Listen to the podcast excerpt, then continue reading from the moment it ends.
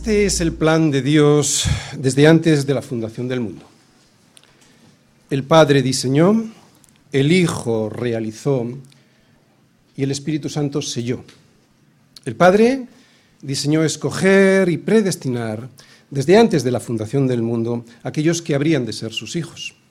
El Hijo vino a este mundo para realizar ese plan, pagando sobre una cruz nuestra redención, para darnos entendimiento y revelación de lo que el Padre quiere que sepamos y para darnos una herencia y esperanza.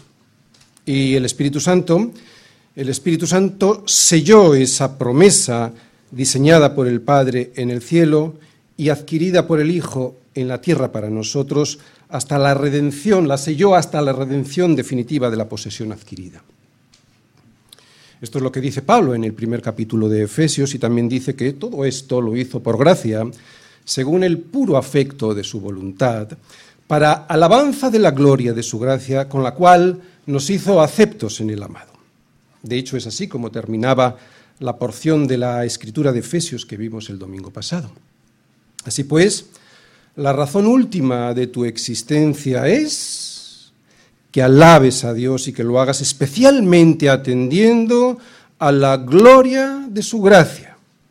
O sea, mirando esa gloria que habita en esa gracia, en ese regalo inmerecido con que te eligió, predestinó y te salvó, haciéndote su hijo, y que te fijes en lo que hizo y que lo hizo por el tan solo puro y afecto de su voluntad, sin que tú tuvieses nada que ver, porque no es por obras o por algún merecimiento, y porque además todo eso ocurrió desde antes de la fundación del mundo, muchísimo antes de que tú nacieses. Es para lo que naciste, es para lo que el mundo existe, para alabar la gloria de semejante regalo que no solo consiste en la salvación del hombre, sino sobre todo en cómo lo hizo, muriendo en una cruz por ti y por mí. Esa gloria de semejante amor, eso es lo que hay que alabar. Esa gloria, ese plan de la salvación de Dios al hombre, está explicado por Pablo en el capítulo 1 de Efesios.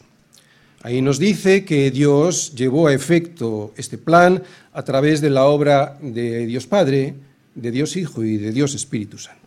Ahí nos habla de un solo Dios en tres personas que son iguales en perfección y santidad, que sin embargo llevan a cabo diferentes funciones en la obra de creación, providencia y redención del hombre.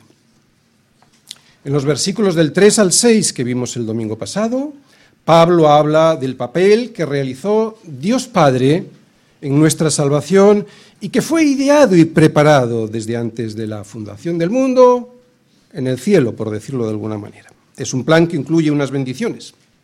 Bendiciones que no son materiales, sino que son espirituales y que, como digo, han sido decretadas por Él desde antes de la fundación del mundo.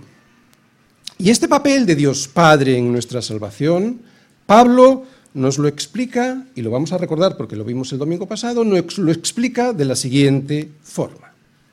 Dios el Padre, la obra de Dios Padre en la salvación del hombre, versículos del 3 al 6. Bendito sea el Dios y Padre de nuestro Señor Jesucristo, que nos bendijo con toda bendición espiritual en los lugares celestiales en Cristo según nos escogió en Él antes de la fundación del mundo, para que fuésemos santos y sin mancha delante de Él, en amor, habiéndonos predestinado para ser adoptados hijos suyos, por medio de Jesucristo, según el puro afecto de su voluntad, para alabanza de la gloria de su gracia, con la cual nos hizo aceptos en el amado. Quédate mirando ahí, en esa porción de la Escritura, especialmente en las palabras subrayadas. O sea, vamos a ir leyendo y despacito para recordar cuál es esta obra de Dios Padre. Primero nos dice que Dios escogió. Escogió a un pueblo y esto lo que significa es, habla de una elección. Dios Padre pues eligió a un pueblo para que fuese suyo. Lo segundo es que lo predestinó. Y lo que esto significa es que Él diseñó un destino a ese pueblo, el destino de ser sus hijos, un pueblo santo y sin mancha delante de Él. Lo tercero que vemos y que yo he subrayado es que lo hizo por medio de Jesucristo. porque sin Cristo no hay salvación posible. Lo cuarto que vemos es que lo hizo en amor, o sea, por el puro afecto de su voluntad, o sea, que no fue porque viera o previera algo en nosotros, sino que fue por gracia, o sea, como un regalo inmerecido. Y lo quinto que vemos es el propósito. Para, ¿para qué hizo todo esto? Para la alabanza de la gloria de su gracia. Lo que significa que es este el propósito final por el cual diseñó el mundo como lo diseñó. O sea que fuimos creados para alabar esa gloria de Dios en Cristo. Por eso el título de la predicación del domingo pasado, ¿para qué naciste? Y es que si no sabemos para qué fuimos creados, porque nos resistimos a escuchar lo que Dios dice en su palabra sobre Él y sobre nosotros, será imposible tener la paz que sobrepasa todo entendimiento. Y además de lastimarnos nosotros, estropearemos a los que nos rodean. Por ejemplo, si compras unas tijeras que fueron diseñadas para cortar tela y te empeñas en cortar con ellas aluminio, por no hacer caso al libro de instrucciones, yo te aseguro que además de no conseguir tu propósito, que es cortar aluminio, terminarás estropeando las tijeras. Por eso nuestro problema es la soberbia de no escuchar a aquel que sabe para qué nacimos, porque fue Él quien nos hizo. Cuando no le escuchamos o despreciamos su palabra que nos dice lo que realmente necesitamos, cuando nos empeñamos en hacer lo que nos apetece y que va en contra de su consejo, terminamos en un pozo de desesperación, provocándonos un daño inmenso a nosotros mismos, a los que más queremos y a todos los que nos rodean. Para evitar eso tenemos que escucharle, creerle y asombrarnos de quién es Dios, reconociendo quiénes somos nosotros. Sin el asombro diario de saber quién es Dios, un Dios impresionante, y el reconocimiento permanente de quién soy yo, alguien que por su pecado ha destrozado la imagen de Dios en él, será imposible ver lo que ahora vamos a leer. Y esta obra de hacernos ver lo que Dios quiere que veamos, la hace el Espíritu Santo en nuestro corazón a través de su palabra.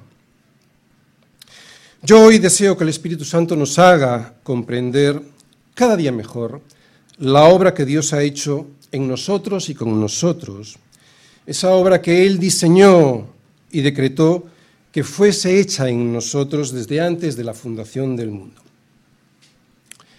Si la comprendemos y permitimos al Espíritu Santo que esa obra de la gracia de Dios Padre hecha mediante el sacrificio de su Hijo en la cruz nos sorprenda continuamente, otra vez, si conseguimos entenderla, o mejor dicho, permitimos entenderla y sorprendernos de esa obra de Dios, lo de sorprendernos es necesario también. Entonces tendremos en el corazón la paz que Él promete y que sobrepasa todo entendimiento. Esa paz que surge de saber que Dios siempre está al control de todo lo que nos pasa. Mirad, necesitamos estar sorprendidos permanentemente. Sin esa capacidad de sorpresa que genera el Espíritu Santo, pero que nosotros podemos contristar, malo. Malo porque cualquier cosa que hoy vas a escuchar te parecerá pues sin atractivo y seguirás rebuscando en la basura de este mundo lo que Dios Padre dice que necesitas y que Él ya ha conseguido por ti. Que son esas bendiciones que acabamos de ver, que Él planeó y diseñó para ti en los cielos y que Cristo pagó por ti en la tierra y que el Espíritu Santo selló hasta que lleguemos a la eternidad. Ya vimos las bendiciones de Dios Padre, lo vimos el domingo pasado y hoy las hemos visto otra vez, las hemos repasado. Nos escogió y nos predestinó para ser sus hijos. Pero ¿cuáles son las bendiciones relacionadas con el Hijo? Comienzan en el versículo 6 que acabamos de ver y que vimos el domingo pasado, donde Pablo nos dice que el Padre nos aceptó en el amado. Ahí está Cristo, en el amado. Lo que significa que solo se puede ser aceptado por Dios Padre a través de la obra de Dios Hijo. Veamos pues ahora las bendiciones que ha conseguido la obra de Dios Hijo para nosotros. Dios el Hijo, la obra de Dios el Hijo en la salvación del hombre. Vamos a leer la última parte del versículo 6 para entenderlo mejor. Dice así, con la cual, está hablando de la gracia, nos hizo aceptos en el amado en quien tenemos redención por su sangre, el perdón de pecados según las riquezas de su gracia, que hizo sobreabundar para con nosotros en toda sabiduría e inteligencia, dándonos a conocer el misterio de su voluntad según su beneplácito, el cual se había propuesto en sí mismo de reunir todas las cosas en Cristo, en la dispensación del cumplimiento de los tiempos, así las que están en los cielos como las que están en la tierra. En él asimismo tuvimos herencia, habiendo sido predestinados conforme al propósito del que hace todas las cosas según el designio de su voluntad, a fin de que seamos para alabanza de su gloria, nosotros los que primeramente esperábamos en Cristo.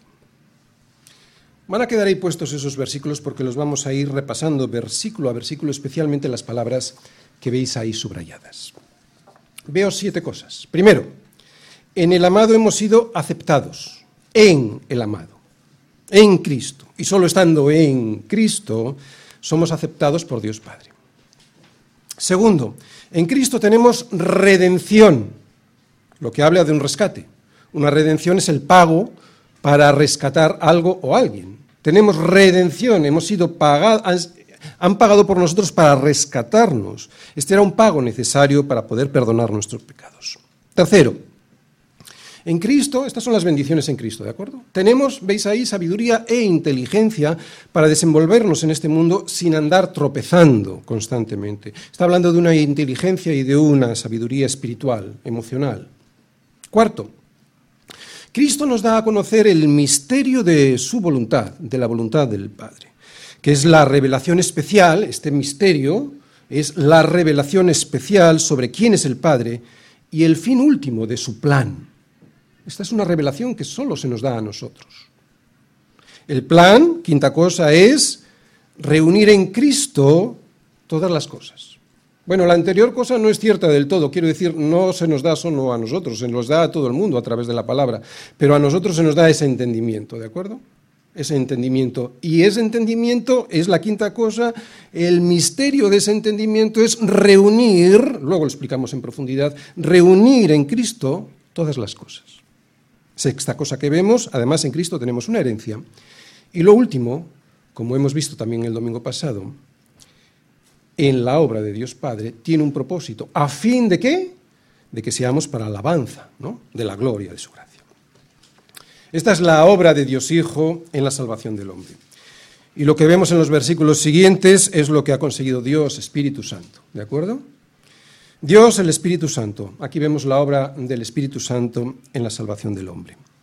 En él también vosotros, habiendo oído la palabra de verdad, el Evangelio de vuestra salvación, y habiendo creído en él, está hablando de Cristo, fuisteis sellados, ahora habla del Espíritu Santo, fuisteis sellados con el Espíritu Santo de la promesa, que es las arras de nuestra herencia hasta la redención de la posesión adquirida, para, aquí volvemos a ver el propósito, para alabanza de su gloria. Esto lo veremos en la próxima predicación, si Dios quiere.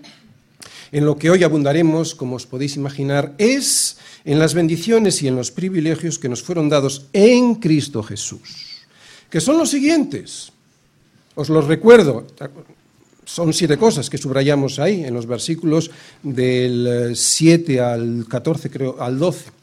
Eran siete cosas. La primera, que fuimos aceptados en Él. Esto venía en el versículo 6. Aceptados en Él. La segunda, que tenemos redención. Hemos sido rescatados mediante un pago.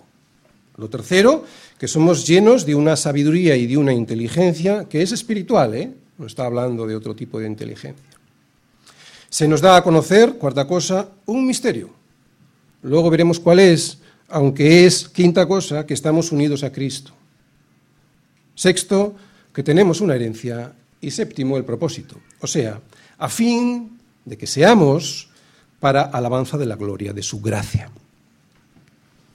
Y lo mismo que las bendiciones diseñadas para nosotros por Dios Padre, las conseguidas para nosotros por Dios Hijo, no son para cualquiera, son solo para sus hijos, son solo para aquellos que fueron escogidos por el Padre y que aceptaron que aceptaron esa gracia que consiste en el pago de sus pecados en su Hijo sobre una cruz. También dijimos el domingo pasado que estas bendiciones que tenemos En Cristo, voy a repetirlo mucho así, voy a hacer énfasis en esto. En Cristo, esas bendiciones, no son las bendiciones generales que todo el mundo tiene. Está hablando de bendiciones espirituales, porque las bendiciones generales que todo el mundo tiene, esas las puede disfrutar en diferentes formas y grados cualquier persona. Eso es lo que en teología se llama la gracia común. Esta gracia común también viene de Dios. También viene de Dios. De verdad que alguien se puede creer que su salud, su nacionalidad, o sea, ¿dónde has nacido? Si en un país en guerra o en un país en paz, o un país rico o un país pobre. Otra vez, ¿alguien de verdad puede creer que su salud, su nacionalidad, su inteligencia o su inteligencia dependen de él o de algo que él haya hecho? Es cierto que yo puedo y debo trabajar y esforzarme en mejorar eso que Dios me dio, pero eso que Dios me dio sigue siendo parte de esa gracia común que Dios otorga a todos los hombres según Él considera que debe entregar. La gracia común es lo que Jesús nos dice que hace con todos los hombres el Padre. Que hace salir, ¿recordáis? Que hace salir su sol, porque es suyo, su sol sobre malos y buenos, que hace llover sobre justos e injustos. La prosperidad viene de Dios al margen de, de, que uno sea creyente o no. La salud viene de Dios al margen de que uno sea creyente o no. La capacidad intelectual viene de Dios al margen de que uno sea creyente o no, y así con todo lo bueno de este mundo. Es cierto que yo puedo estropear o conservar y cultivar lo que Dios me ha dado, con trabajo y con esfuerzo. Pero no es menos cierto que todo lo bueno viene de Dios. Incluso cuando yo me esfuerzo en mejorar lo que Dios me ha dado, incluso eso viene de Dios porque Dios me lo permite al darme fuerzas y salud. Muchos creyentes piensan, no lo dicen, pero lo piensan como yo lo hice en el pasado también, que ¿por qué Dios tiene que bendecir a aquellos que le odian, que no quieren saber nada de Él, cuando a mí no me da lo que yo creo que me debe dar? Bueno, hay varias respuestas. Primero, que Dios es soberano Dios es soberano y por lo tanto hace lo que Él cree que es bueno.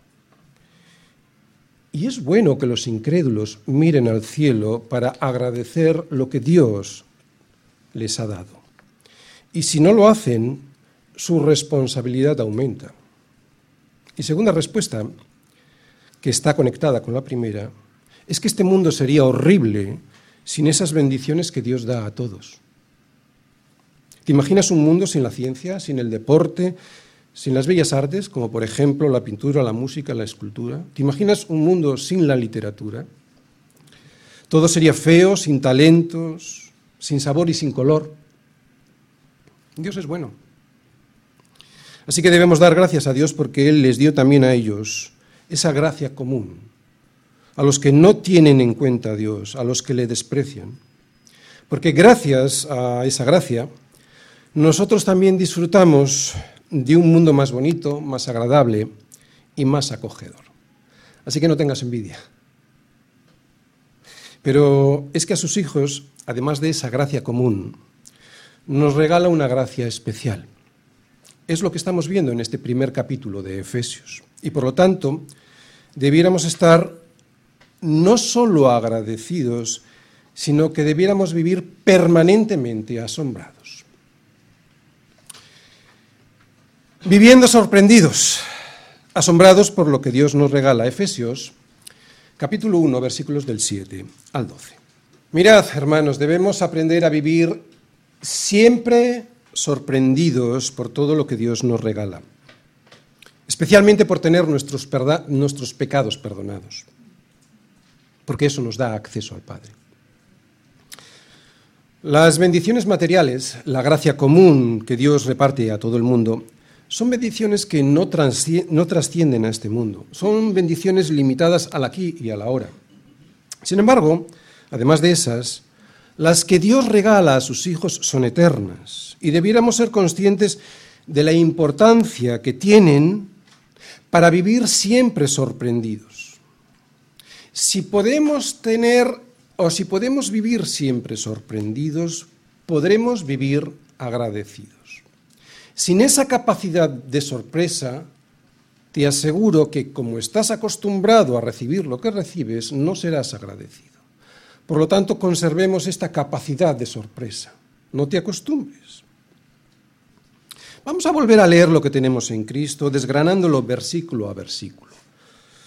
Somos aceptados por Dios en el amado, en Cristo, versículo 7, en quien tenemos redención por su sangre, el perdón de pecados según las riquezas de su gracia, que hizo sobreabundar para con nosotros en toda sabiduría e inteligencia, dándonos a conocer el misterio de su voluntad, según su beneplácito, el cual se había propuesto en sí mismo de reunir todas las cosas en Cristo, en la dispensación del cumplimiento de los tiempos, así las que están en los cielos como las que están en la tierra.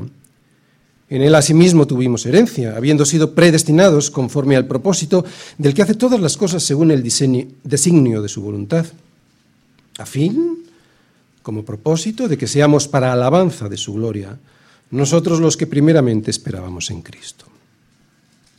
Aquí como en el párrafo anterior, donde podíamos ver la obra de Dios Padre en la salvación del hombre, nos damos cuenta que Dios tuvo en cuenta el pecado a la hora de crear el mundo y a la hora de venir a Él para salvarnos. Antes de que hubiera alguien que pecara, Dios ya pensaba en el pecado para que pudiera haber gracia y su pueblo alabara esa gracia.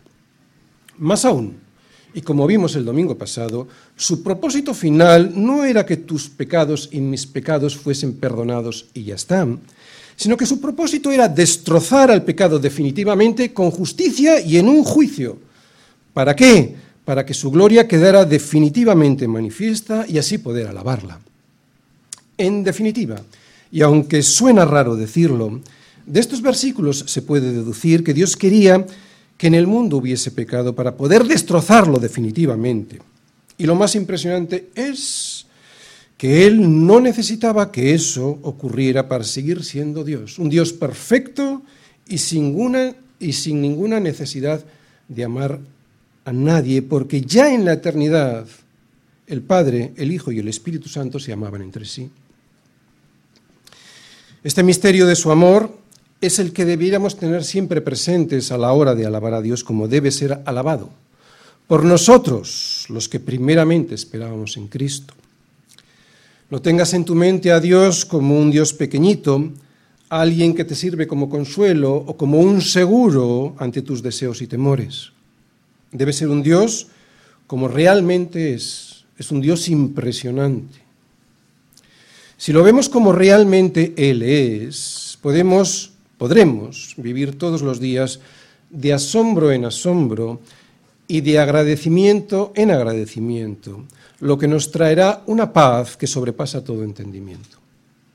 No sometas a Dios a tus conceptos chiquitos, porque Dios no puede ser manejado por tu cabecita. Déjate sorprender ante un Dios cuya gracia es tan impresionante que, aunque resulte increíble, envió a su Hijo, su único Hijo, hijo que quiso ser enviado y lo envió a morir por aquel que no solo le ignora, sino que desprecia sus consejos y su sacrificio. Sorpréndete, sorpréndete de un Dios que dice que ha hecho una creación tan impresionante en los cielos y en la tierra. Di como dice el salmista, cuando veo tus cielos, obra de tus dedos, la luna y las estrellas que tú formaste, digo, ¿Qué es el hombre para que tengas de él memoria? Y el Hijo del Hombre para que lo visites. Fuiste creado para ser impactado por todas estas verdades. Más aún, fuiste creado para asombrarte de la gloria que tiene el regalo de su gracia. De la gloria que tiene el regalo de su gracia, porque fue una gracia derramada sobre una cruz por aquel que todavía hoy es incapaz de agradecer semejante sacrificio. Muchos lo ignoran. La mayoría lo ignora y se ríe de ese sacrificio, pero tú no. Tú no. Tú debes vivir asombrado y agradecido por una gracia que no debe nunca dejar de ser alabada, porque para eso te creo. El problema de la religión, la religión entendida como rito y norma, es que ese rito y norma ocultan, ensombrecen, opacan a Dios y esa gloria que Él dice que debe ser alabada. Si Dios es tan solo esto, un rito, una norma, eso entonces, si es eso, no merece la pena que tengas en cuenta a Dios y mucho menos que le alabes, como Pablo dice que hay que alabarle en el versículo 12, a fin de que seamos, seamos, y quiero insistir en este verbo, seamos para alabanza de su gloria. Esto es lo que mucha gente no hace. Muchos no tienen como fin ser, ser para la alabanza de su gloria. Pero tú para esto naciste, para ser, un, para ser, un, para ser una alabanza de la gloria y de la gracia que Dios derramó en la cruz por ti. Ese es el propósito último de tu existencia. No que hagas alabanza, que seas alabanza. ¿Otra vez? No que hagas alabanza, que seas alabanza. Y el esquema de hoy es el siguiente. Primera parte, una introducción en la que veremos la esencia de Dios y que de esa esencia recibimos todo por gracia. ¿De acuerdo? Vamos a ver la esencia de Dios y la gracia en el versículo 6 que vimos en la anterior predicación. Segunda parte, tenemos el perdón de Dios en Cristo, versículo 7. La tercera parte, conocemos, nosotros podemos conocer el misterio de su voluntad en Cristo, versículos del 8 al 10. Y la cuarta parte, tenemos una herencia y una esperanza en Cristo, versículos del 11 al 12. Primera parte, una introducción. Ahí vamos a ver la gracia. Todo nos lo dio por gracia. Versículo 6. Para alabanza de la gloria de su gracia, con la cual nos hizo aceptos en el amado. Estamos todavía en el último versículo que habla de la obra de Dios Padre en los cielos, ¿de acuerdo? Y en esta introducción vamos a ver que es por gracia. Quiero enlazarlo con la obra de Dios Hijo, pero para eso tengo que ir al versículo anterior. Y vemos que es por gracia. En esta introducción podemos ver que es por gracia, pero también podemos ver la esencia del Dios que da esa gracia. Vamos a ver la esencia de Dios primero y luego veremos la gracia. La esencia de Dios. Esta palabra, el amado, se refiere claramente al Hijo, a Dios Hijo. Y es la confirmación de lo que dije antes, que Dios no necesitaba de nosotros para no sentirse solo. Si Dios es amor, y sabemos que lo es desde antes de la fundación del mundo, entonces tuvo que amar a alguien desde antes de la fundación del mundo. Y ese alguien es su Hijo y también es el Espíritu Santo. Así pues, este amor trino es otra confirmación de la existencia de un único Dios que se revela en tres personas distintas, diferentes. Dios se revela en la Biblia como Padre, como Hijo y como Espíritu Santo. No son tres dioses, no son tres manifestaciones diferentes de Dios, son tres personas eh, diferentes, perdón, distintas, todas ellas Dios, en uno. El Dios de la, Biblia, de la Biblia es uno, en el que existen tres personas, que como ya he dicho, tienen diferentes funciones en nuestra redención y que son iguales entre ellos en gloria, en honra y en majestad. Por lo tanto, si antes de la fundación del mundo Dios hubiese necesitado, Dios no necesita nada, pero si antes de la fundación del mundo Dios hubiese necesitado amar a otras personas para expresar ese amor que Él es, recuerda que Dios es amor, primera de Juan, otra vez, si antes de la fundación del mundo Dios hubiese necesitado amar a otras personas para expresar ese amor que Él es, entonces no sería Dios. Porque Dios nunca necesitó nada fuera de Él para ser feliz, para sentirse acompañado, para ejercer su misma esencia, que es que Dios es amor. Así pues, este amor es un amor que hace, el amor de Dios, Es un amor que hace que desde antes de la fundación del mundo se conozcan, se relacionen y se amen entre ellos, el Padre, el Hijo y el Espíritu Santo. Dios está completo en Él, por eso es trino. No necesita de mí ni de ti para estar completo. Si Dios no hubiese sido completo desde antes de la fundación del mundo, no sería Dios. Así pues, así es la esencia de Dios, perfecta, completa, sin necesidad, porque Dios no necesita de nadie, sin necesidad de algo o de alguien fuera de Él. Es una esencia que se define por el amor ágape. Esta es la esencia. Y después de haber visto esta esencia de Dios como amor, aunque ya lo vimos el domingo pasado, ahora, ahora Pablo nos dice que somos aceptados en el amado. Otra vez, somos aceptados en el amado, y aquí ya habla de gracia. No somos aceptados por nosotros o lo que somos nosotros. Habla de que somos aceptados en el amado, y aquí vemos la gracia. Ser aceptos a alguien significa ser aceptados. Y ser aceptados en el amado significa que somos aceptados en la presencia del Padre gracias, gracias a lo que hizo Cristo en nuestro lugar. Por lo tanto, podemos entrar en la presencia de Dios, más aún, somos adoptados por Él como sus hijos gracias al amado, gracias a lo que su amado Hijo hizo en nuestro lugar. Si te das cuenta, la palabra gracias pues proviene etimológicamente de la palabra gracia, que en este caso significa un favor que se nos hace, algo que se nos da, pero sin merecerlo.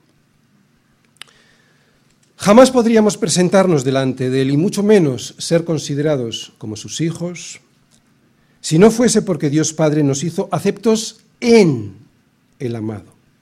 Fuimos expulsados del jardín donde habitaba Dios fuimos expulsados en Adán. Y solo en Cristo volveremos a ser aceptados. Este versículo es lo que dice, que Dios nos permite regresar al jardín en el que Él vive y del que fuimos expulsados en Adán, nos permite regresar si estamos en el amado. Estando en Cristo, Dios nos permite pasar a su presencia, porque fue Él, Cristo, quien cumplió lo que nosotros no pudimos cumplir, porque fue Él quien pagó lo que nosotros debíamos pagar y nos resultaba imposible hacer. Así que es esta gracia, esta gracia que se ve en el amado, la que debemos alabar, darle honra y gloria. Por eso todo lo que vamos a ver a partir de ahora surge de esta gracia, de este regalo. Era necesario, por lo tanto, volver a repasar este versículo 6, porque todo lo que vamos a ver aquí, que hace Cristo por nosotros, surge de esta gracia, de este regalo de Dios, que ha tenido en cuenta el sacrificio de su Hijo, para abrirnos la puerta de su casa y darnos lo próximo que vamos a ver, el perdón, el conocimiento del misterio que hay en su voluntad, una herencia, que no nos podemos ni imaginar lo hermosa que es y una esperanza. Es en el amado donde somos aceptados. Y lo somos por gracia. Pero en este mundo no hay nada gratis. Ni la gracia de Dios es gratis. Y es lo que vamos a ver en el versículo 7. Que tenemos el privilegio, ahora explico lo de gratis que tenemos el privilegio de tener el perdón de Dios no gratis, sino por gracia, que es algo diferente. Hemos visto pues la obra del Padre. Vamos a ver ahora la obra del Hijo. Obra que no salió gratis. Segunda parte. Tenemos el perdón de Dios en Cristo. Versículo 7. En Cristo, en quien tenemos redención por su sangre, el perdón de pecados según las riquezas de su gracia.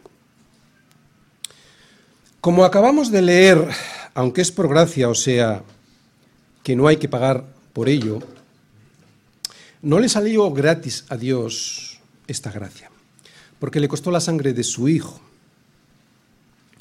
Como tantas veces he dicho, en la ley de Dios nada sale gratis.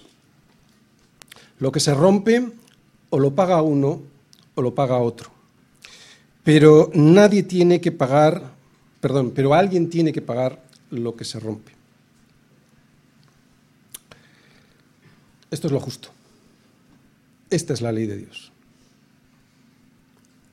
Esto no se entiende muy bien en nuestra sociedad, en una sociedad como la nuestra, acostumbrada a tener tantas cosas gratis. La sanidad es gratis, la enseñanza es gratis, la universidad casi es gratis, pero eso es mentira, porque eso que digo yo que es gratis, lo ha tenido que pagar previamente alguien. El engaño consiste en lo siguiente que ese alguien que dice que eso es gratis, resulta que ha sido él quien lo ha pagado con sus impuestos. Cuando esto lo entendemos bien, cuando entendemos que todo tiene un coste, y que no solo es una cuestión de economía, sino que también lo vemos en la naturaleza creada por Dios, entonces empezamos a entender mejor y a valorar, como debe ser valorado, el regalo que es por gracia, el regalo que nos ha sido entregado en el Hijo. Hasta el versículo 6 vimos la obra de Dios Padre diseñada en el cielo. A partir del versículo 7 veremos cómo esa obra se traslada a la tierra por medio de la obra redentora de Cristo. Porque fue Él, Cristo, quien derramó su sangre por nosotros en una cruz para poder cumplir el plan diseñado por Dios Padre. Es el Padre quien derrama su gracia sobre nosotros, pero es en el Hijo quien, en quien tenemos redención si creemos en esa gracia que nos ha sido concedida. Así que a partir de aquí, aunque seguimos escuchando que es Dios quien envía su gracia sobre nosotros, Dios Padre, veremos que siempre es en Cristo, en la obra de Cristo, a través de Cristo. Esta obra de Cristo tiene, tiene una, una forma, tiene un fondo y tiene un resultado, ¿de acuerdo? Vamos a ver las tres cosas. La forma, derramando su sangre. Porque sin derramamiento de sangre no se hace remisión. Así es como Dios Padre ha decretado que se pague lo que se rompe. Sé que a nadie nos gusta oírlo, pero cualquier juez sabe que para que se cumpla la justicia, el que la hace la paga. El fondo, según las riquezas de su gracia no dice de su gracia, dice según las riquezas de su gracia. Ahora lo explicamos. Y tercero, el resultado, el perdón de pecados. Esto es lo primero que necesitamos para estar en la presencia del Padre y para poder recibir el resto de las bendiciones que ahora vienen. Sin este perdón, por eso viene lo primero, sin este perdón, el resto de las bendiciones no las tendremos. No habría ni conocimiento, el conocimiento profundo de las cosas, no tendríamos una herencia ni tampoco esperanza. Es en Cristo, en su vida, como somos, como somos hechos justos. Es en Cristo, en su muerte, como somos perdonados. Es en Cristo, en su resurrección, como tenemos esperanza. Pero solo si creemos en esa vida, en esa Mm, muerte y en esa resurrección. ¿De acuerdo? Eso es estar en Cristo. Esa resurrección que confirmó que Él era aquel que había de venir. Y todo esto Dios Padre nos lo da no solo de gracia, sino como dice ahí, según las riquezas de su gracia. Dios Padre no da de su gracia, Dios da conforme a las riquezas de su gracia, que es enormemente rica. Yo no sé si notas la diferencia. Por ejemplo, si yo soy muy rico y alguien me pide algo, puedo dar de mi riqueza o conforme a mis riquezas. En ambos casos doy, pero en el primer caso daré algo de esa riqueza, que puede ser poco. Sin embargo, si doy conforme a mi riqueza, lo que hago es dar en la medida en la que soy rico. Y si soy muy rico, entonces esa medida será enorme. Pues esa es esa riqueza la que vemos que Dios nos da. Da conforme a su riqueza. No da de su riqueza, sino conforme, de acuerdo a su riqueza. Yo sé que no nos damos cuenta de esta enormidad de las riquezas de su gracia, pero si piensas que fue la sangre de Cristo la que ya ha pagado por ti y por mí, eso que nos era demandado, el derramamiento de nuestra sangre, no es, no es broma. Era tu sangre, era mi sangre lo que estaba demandado Dios. Entonces, si lo vemos así, que el pago es la muerte, el derramamiento de la sangre, creo que podemos empezar a comprender que su gracia es un regalo inmensamente rico. Así que mi hermano, si estás en Cristo, escondido en Cristo, el perdón que has recibido es conforme a sus riquezas y sus riquezas son infinitas. ¿Cómo no alabar esta gloria de su gracia que te concede un perdón infinito? ¿Te das cuenta? Además de tener el privilegio del perdón, del perdón de Dios, tenemos el privilegio de conocer el misterio de su voluntad. Tercera parte. Conocemos el misterio de su voluntad en Cristo. Las riquezas de su gracia, venía en el versículo anterior, las riquezas de su gracia, que hizo sobreabundar para con nosotros en toda sabiduría e inteligencia, dándonos a conocer el misterio de su voluntad, según su beneplácito, el cual se había propuesto en sí mismo de reunir todas las cosas en Cristo. Este es el misterio. En ¿Cuándo? En la dispensación del cumplimiento de los tiempos. Así, y estas son las cosas de reunir a Cristo, así las que están en los cielos como las que están en la tierra. Si os fijáis, la gracia de Dios no solo nos redime, también nos revela lo que Él quiere que sepamos.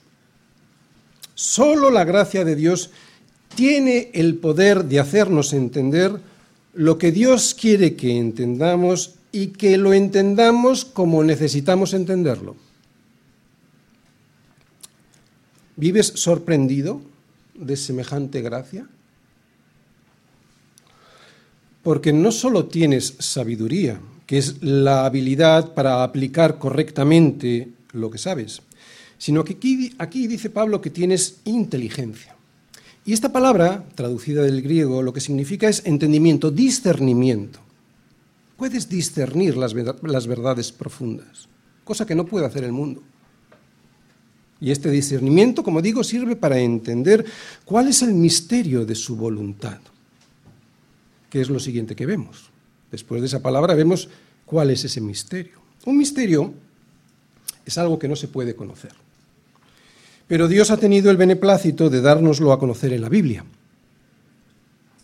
Sin embargo, y aunque los incrédulos la pueden leer igual que tú y que yo, no les es dada ni la sabiduría ni la inteligencia para discernir sobre los planes que Dios ha hecho desde antes de la fundación del mundo, ni nada de lo fundamental sobre ellos. Y esto es un milagro. Saber de dónde vienes, Saber cuál es tu propósito aquí y saber hacia dónde vas, eso es un milagro. Cuando alguien está en Cristo, entiende el propósito de su vida. Cuando alguien no está en Cristo, este entendimiento no le es dado o le es retirado si abandonan al Señor.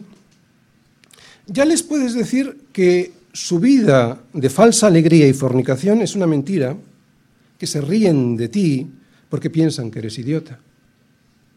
Asómbrate, pues, de este entendimiento y no te dejes intimidar. Asómbrate de este entendimiento y pídele a Dios que te lo conserve, porque no es algo que se pueda conseguir ni tampoco mantener por nuestras fuerzas.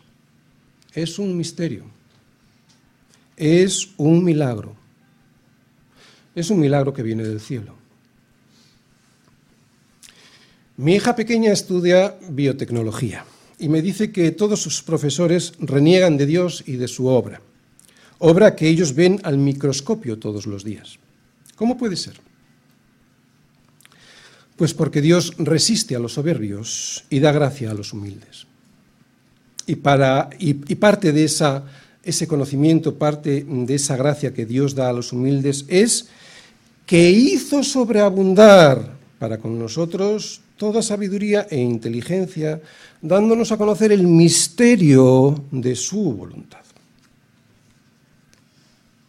Mi hija no entiende por qué ellos no entienden cuando debieran ser los que mejor entendieran.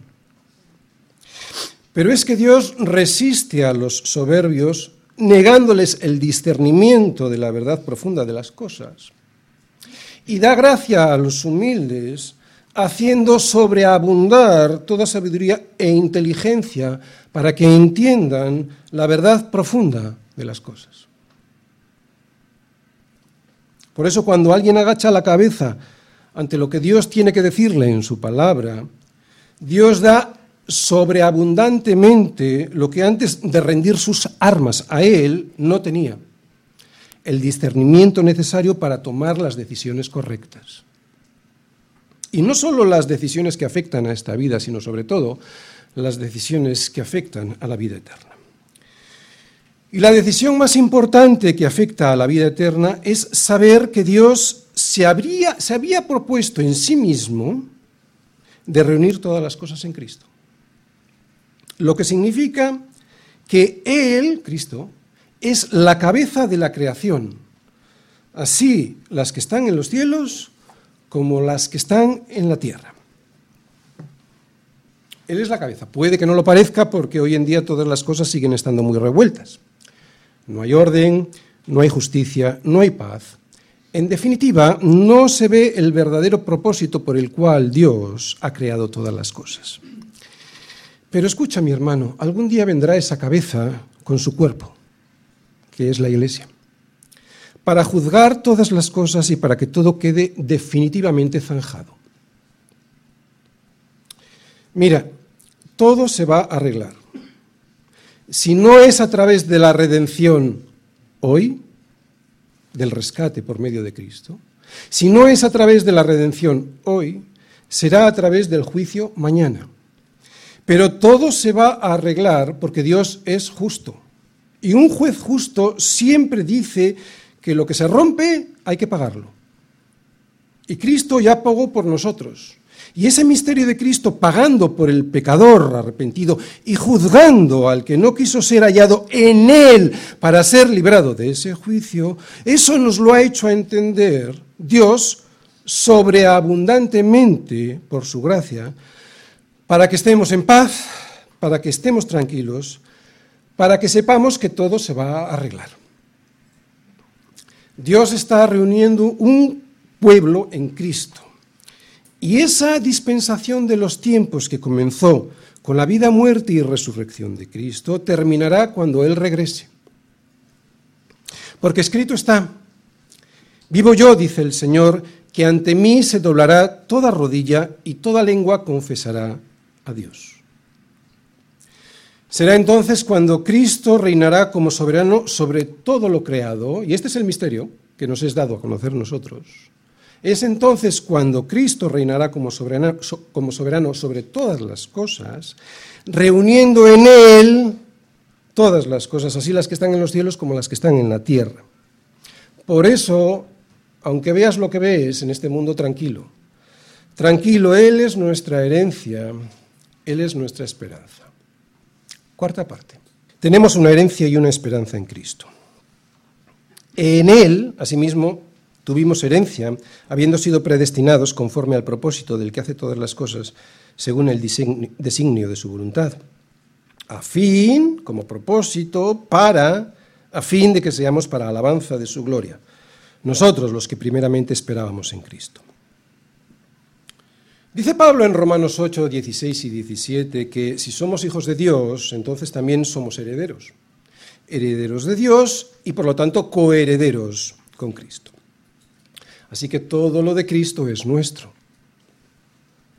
Y si en la oración sacerdotal de Jesús, en Juan 17, Jesús le dice al Padre, todo lo mío es tuyo y lo tuyo mío, y en Mateo 11, 27 nos dice a nosotros que todas las cosas le fueron entregadas por su Padre, entonces nosotros somos hechos coherederos de todo lo que el Padre le entregó al Hijo. Yo sé que es muy difícil hacerse una idea de cómo es esta herencia, pero con tan solo mirar a los cielos y ver que los cielos cuentan la gloria de Dios y el firmamento anuncia la obra de sus manos, nos debiera bastar para confiar que esto es impresionante, que esa herencia es inmensa. Además es una herencia que no se pierde por el camino, ¿de acuerdo? No vas a encontrar a alguien litigando para recibirla a él en vez de tú. Ni nadie nos la va a quitar, ni siquiera el Estado va a meter su mano para grabarla con impuestos.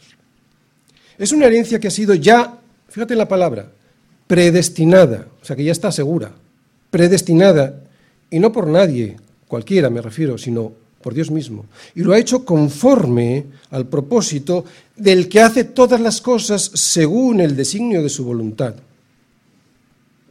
Es segura. Si estás en Cristo, es segura. Menuda certeza, ¿no? El que nos predestinó para ser sus hijos, ¿cómo no nos iba a predestinar para recibir su herencia? Es esta soberanía la que garantiza tu herencia.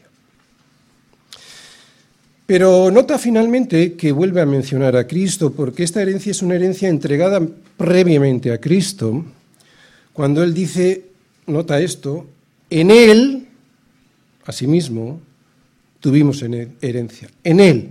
Por lo tanto, solo en Él se puede recibir esta herencia. Muchos que no creen en Dios Padre ni en la obra de su Hijo creen que podrán recibir algo de Dios, si acaso existiera Dios, y lo basan en su creencia en que ellos no han sido tan malos como para que, llegado el caso, Dios les haga el feo de dejarles fuera.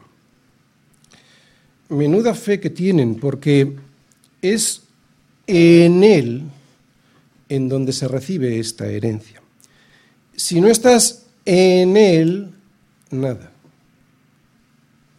Y fíjate que dice a sí mismo, a sí mismo. Y esto quiere decir que antes también todo lo que hemos recibido tenía que ser en Él. Dice, en Él, a sí mismo. Como antes también era en Él que recibíamos todas las cosas, ahora también en Él, a sí mismo, recibimos esta herencia. Todo lo que el Padre decretó desde los cielos y que el Hijo ejecutó en la tierra, se recibe estando en Él. Es Cristo el centro de todo y esto da esperanza, que es la última palabra que veis subrayada ahí. Termino. Para los creyentes, ¿te asombra la diferencia entre lo que recibes y lo que te mereces? Los que no creen en Dios y en sus, y en sus promesas no se asombran. De hecho, protestan. Protestan porque no reciben lo que creen que deben recibir, que siempre es más de lo que tienen. ¿Vives tú asombrado? ¿Vives sorprendido por lo que Dios ya te ha regalado en Cristo? Porque los incrédulos no. No vayamos a ser como ellos. Ellos viven como viven porque no conocen a Dios ni quieren, pero tú no. A ti se te ha dado una gracia que sobreabunda en sabiduría y conocimiento, e inteligencia y discernimiento para que entiendas de dónde vienes, qué haces aquí y hacia dónde vas. A dónde vas a llegar, que es un lugar en donde Cristo reinará y habrá paz y el mar ya no existirá más, como nos dice en Apocalipsis 21.1. Para los que no creen en Dios, les digo, buscad al Señor mientras pueda ser hallado, llamadle en tanto que está cercano. Y no te fijes en las mentiras de este mundo, pon tus ojos en Jesús. Pon tus ojos en Jesús porque nadie tiene mayor amor que este, que uno ponga su vida por sus amigos. Y esa vida la de Cristo, que fue puesta en tu lugar, es nada más y nada menos que la de Dios mismo. Pero para que ese regalo de la redención de tus pecados lo puedas disfrutar, has de apropiártelo, has de recibirlo, porque si no quedará sin efecto para ti. Lo mismo que un regalo que no abres porque no quieres tenerlo. Y para los que han creído en el pasado, pero que hoy han dado un paso atrás. Para ellos os digo,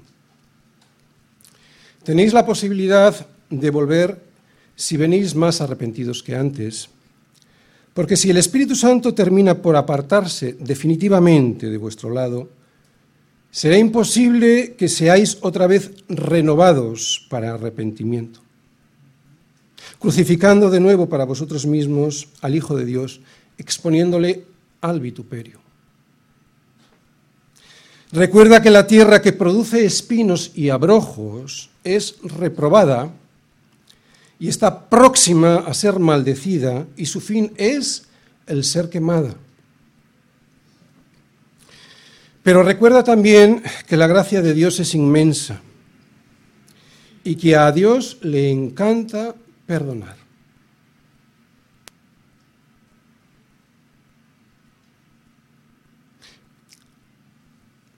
¿Has sentido alguna vez el placer de perdonar?